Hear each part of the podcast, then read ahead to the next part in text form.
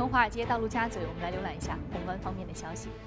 美国商务部二十九号公布的初步数据显示，今年第三季度美国实际国内生产总值按年率计算增长百分之一点五，较第二季度百分之三点九的增速呢是大幅下降了。私人库存投资下降，出口、非住宅固定投资、个人消费以及地方政府开支增速下降，拖累了第三季度的经济增速。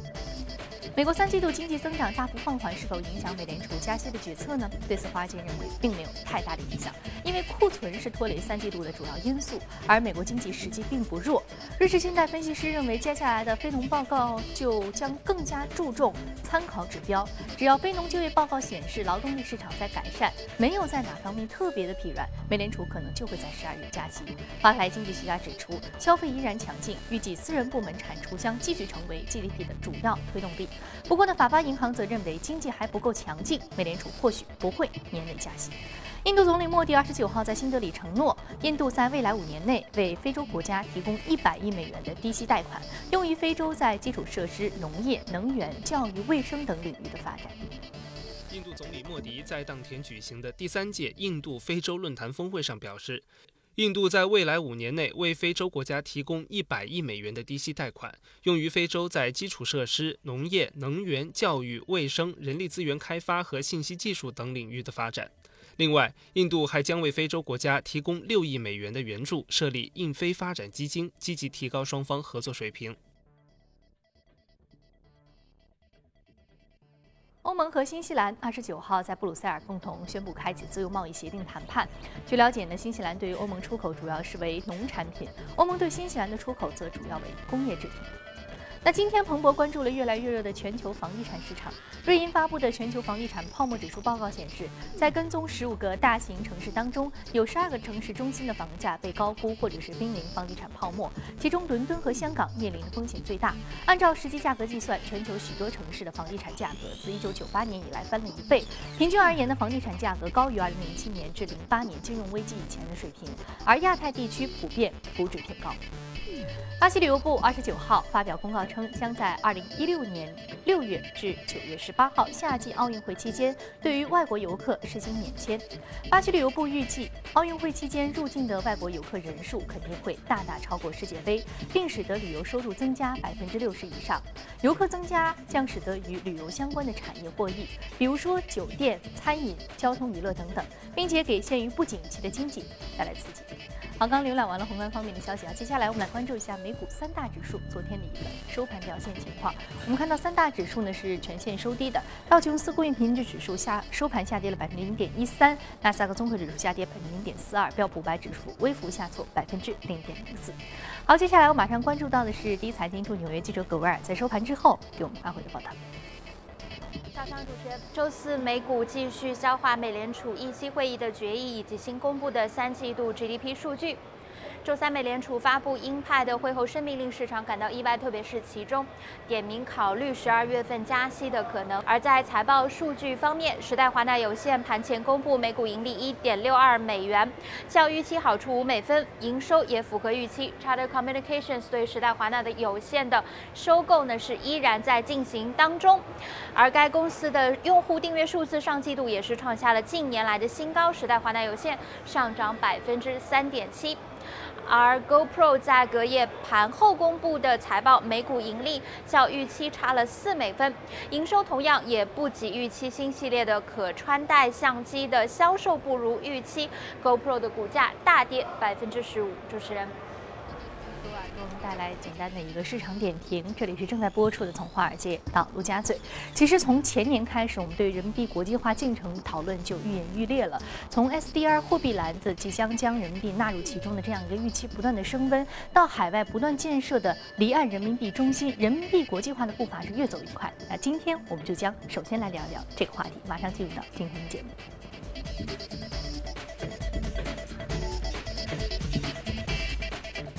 天我们请到现场的嘉宾呢是评论员马一晴女士，马女士早晨好。我们知道最新的将会和德国交易所建立法兰克福证证券交易所建立一个离岸人民币中心的合作。我们知道这个步伐又是一个之前我们看到这个伦敦建立离岸人民币中心，包括在我国香港建立离岸人民币中心，啊，在亚洲也有很多的清算银行也正在逐步的建立过程当中。而这一次和法兰克福交易所的一个合作，可以说是在欧洲建立离岸人民币中心非常至关重要的一步，也是人民币海外步伐的一个非常重要的关键一步。那我们怎么来看这样一个新的动作？好的，其实以前我们更多的就是你刚才提到的是一些结算性质的，或者是说呃离岸中心这样的一些建设。那么这次应该说是更进了一步，也就是说在前期的基础上呢，更做了一个呃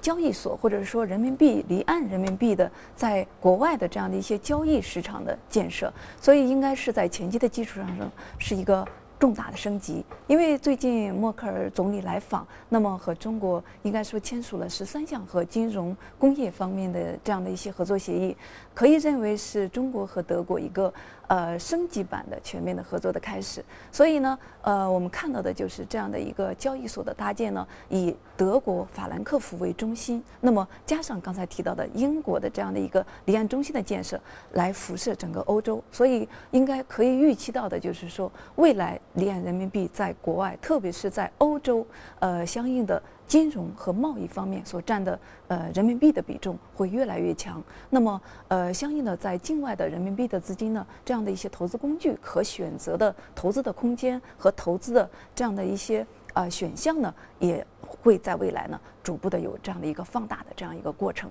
呃，这次呢，我们知道的就是说，这个交易所呢是上交所，然后中金所和德国法兰克福交易所呢共同来搭建。那么中方是占了百分之六十的这样的一个股权，那么德国呢是占了百分之四十的股权。应该说是借助于中国和德国各自的优势，来完成对于欧洲。现在我们知道的，在欧洲市区，应该说人民币的这样的一个证券市场是一个空白。那么这样的一个交易所在十一月份的开业呢，其实就是填补了这样一个空白。在未来来说，应该是呃可作为的空间会非常的大。它会呃研发上市呢各种以人民币离岸人民币为计价的这样的一些证券和相应的衍生品。刚开始的时候呢，是以人呃证券这样的一些产品为主。嗯，我们知道其实。我们对于德国这一次和上交所这个合作，我们是有很高的一个期待的。但是之前其实有一个先例，就是和。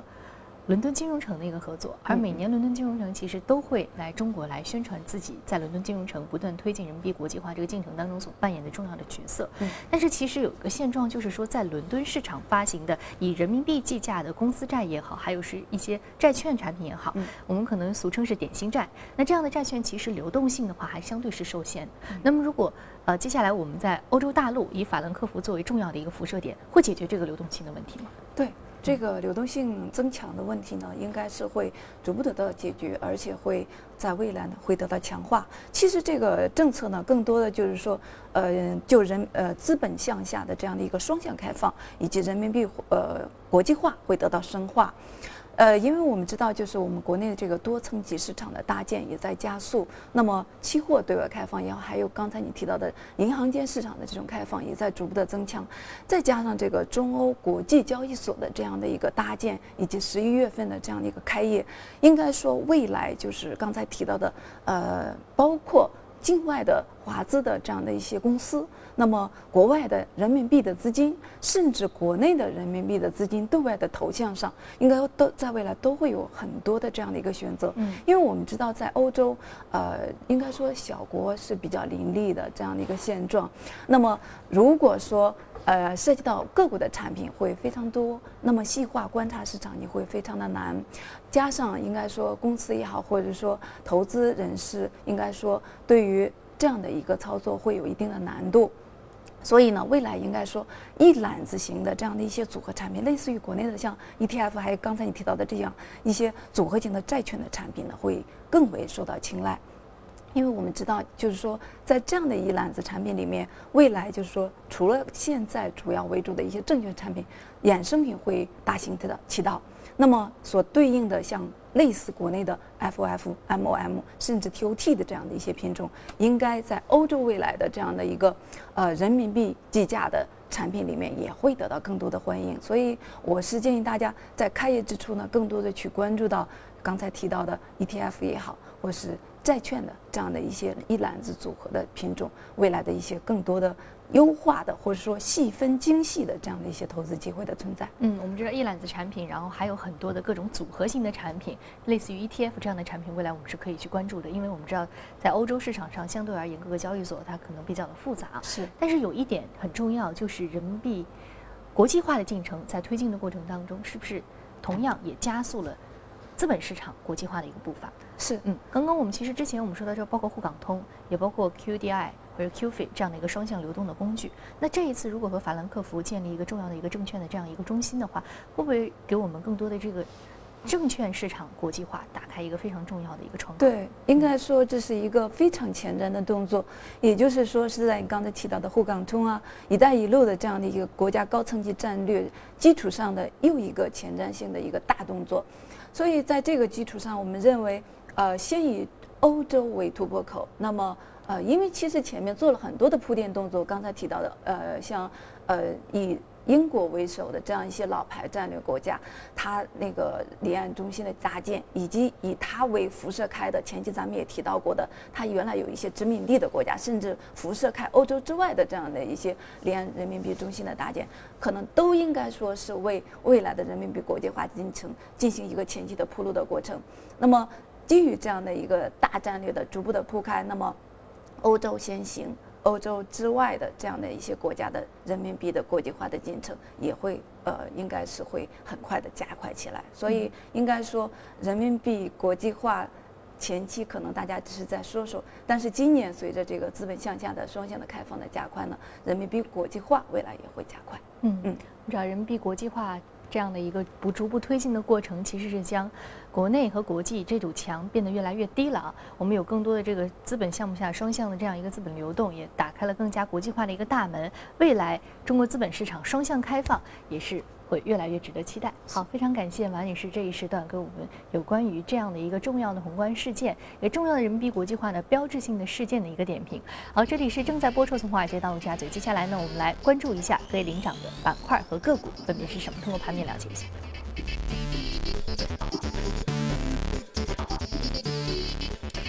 板块方面，综合企业、服务业、消费品、基础材料还有工业品是领涨的板块。另外，我们再来看到的是个股方面，个股方面来自于应用软件、生物技术、货运还有技术服务和化工的板块是领涨的。那今天我们将重点聊一聊的相关个股呢是 LifeLock 应用软件，上涨幅度百分之四十三点八六，目前的价格是十三点九四美元每股。我们知道三季报的一个大幅增长是使得它隔夜的股价出现了一波异动。LifeLock 应用软件板块，嗯，是一个什么样的个股？它的这个服务项目非常的特殊啊，呃，其实和现在国 咱们国家经常提到的安全防护是有比较密切的关系。它是做特殊的消费者保护的，那也就是个人和企业各分两部分，就是呃个人这一块进行一个消费者防盗的这样的一些呃软件的保护。那么在企业这块呢，就是呃企业的身份的识别。包括评估以及包括防欺诈这一块的一个保护，应该说是很呃前沿性的一个科技。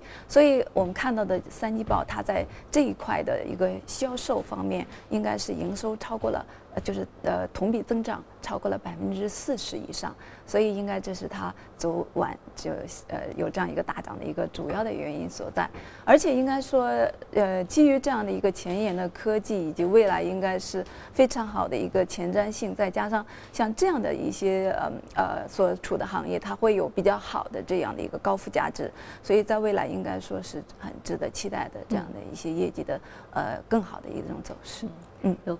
比较好的高附加值，未来有很好的一个业绩期待的一个未来的预计。好，非常感谢马女士这一时段对于相关个股以及宏观方面点评。正在播出的从华尔街到陆家嘴，接下来我们来做最新的全球公司资讯。在中国宣布放开二胎政策之后呢，美国奶粉股是应声大涨，其中美赞臣股价大涨百分之三，达到两个月以来的最高水平。分析师还将美赞臣评级上调为买入级。另一家同样生产婴儿配方奶粉的生源国际股价也是一度上涨百分之十。不过也有分析师警告，人们不可能突突然之间就开始大量生育，因此呢，投资者还应该谨慎行事。抗皱剂，宝妥适制造商埃尔健公司证实，正在与世界最大的制药商辉瑞公司谈判合并事宜，但是目前的谈判还处在交易的初期阶段。如果说这项交易达成，将标志着制药行业近期并购浪潮的巅峰。阿尔健目前市值约为一千一百三十亿美元。欧洲两大金融公司巴克莱银行和德意志银行九号公布的第三季度的业绩，二者表现均不理想。巴克莱银行财报显示，其当季包含重组成本在内的税前利润同比下滑百分之十，至十四点三亿英镑，远远低于预期的十六点五英镑。巴克莱董事会主席表示，正在寻求加快实施成本控制。德银财报显示，第三季度亏损额超过六十亿欧元，为十年以来最大的季度亏损。德银当天还公布了新战略，包括关闭一些分支机构以及裁员一点五万人等等。三星电子二十九号公布的财报显示，今年第三季度实现营收约四百六十五亿美元，同比增长百分之八点九，实现净利润约是四十九亿美元，同比增长百分之二十九点三。这是三星两年以来首次实现净利润同比增长，这主要是得益于半导体业务的突出表现。此外呢，智能手机业务也开始起止跌企稳。三星电子当天还宣布了约十亿美元的股票回购计划。法国能源巨头道达尔公司二十九号公布的业绩报告显示，受到油价持续下滑以及公司对于加拿大油砂资产减记的影响，今年第三季度公司净利润较去年同期大幅下滑百分之六十九至十点八亿美元。稍早前呢，公布业绩的另外一个能源巨头英国石油公司同样表现不佳，上季盈利呢同比大降百分之四十。日本国际东京车展。今天开始，对于公众正式开放，搭载未来科技的下一代汽车陆续登场，无需操作方向盘和刹车的自动驾驶技术也是受到广泛关注，与燃料电池车一同成为了主角。好，刚刚，或许是受此前大众柴油车尾气排放作弊丑闻的影响，各参展车企均将节能环保作为主要卖点。以氢气为燃料的燃料电池车方面，丰田汽车发布了样车 FCV Plus。目的为在人们心目中普及氢气能源车，本田公司则首次揭幕了明年上市的新款燃料电池汽车。日产汽车发布了配备人工智能自动驾驶功能的 iDS 概念车，大型车载蓄电池使得这款车的行驶距离达到六百公里左右。深陷柴油车尾气排放造假丑闻的德国大众也参加了此次车展，但展出车型中并不包括柴油车。而是通过电动车和插电式混动车来宣传环保技术。梅赛德斯奔驰、宝马和保时捷等参展商均亮出了新款环保车型。好，刚刚我们看过了全球公司动态之后，我们再回到资本市场，和嘉宾一起来聊聊今天值得关注的个股和板块分别是什么？通过盘面了解一下。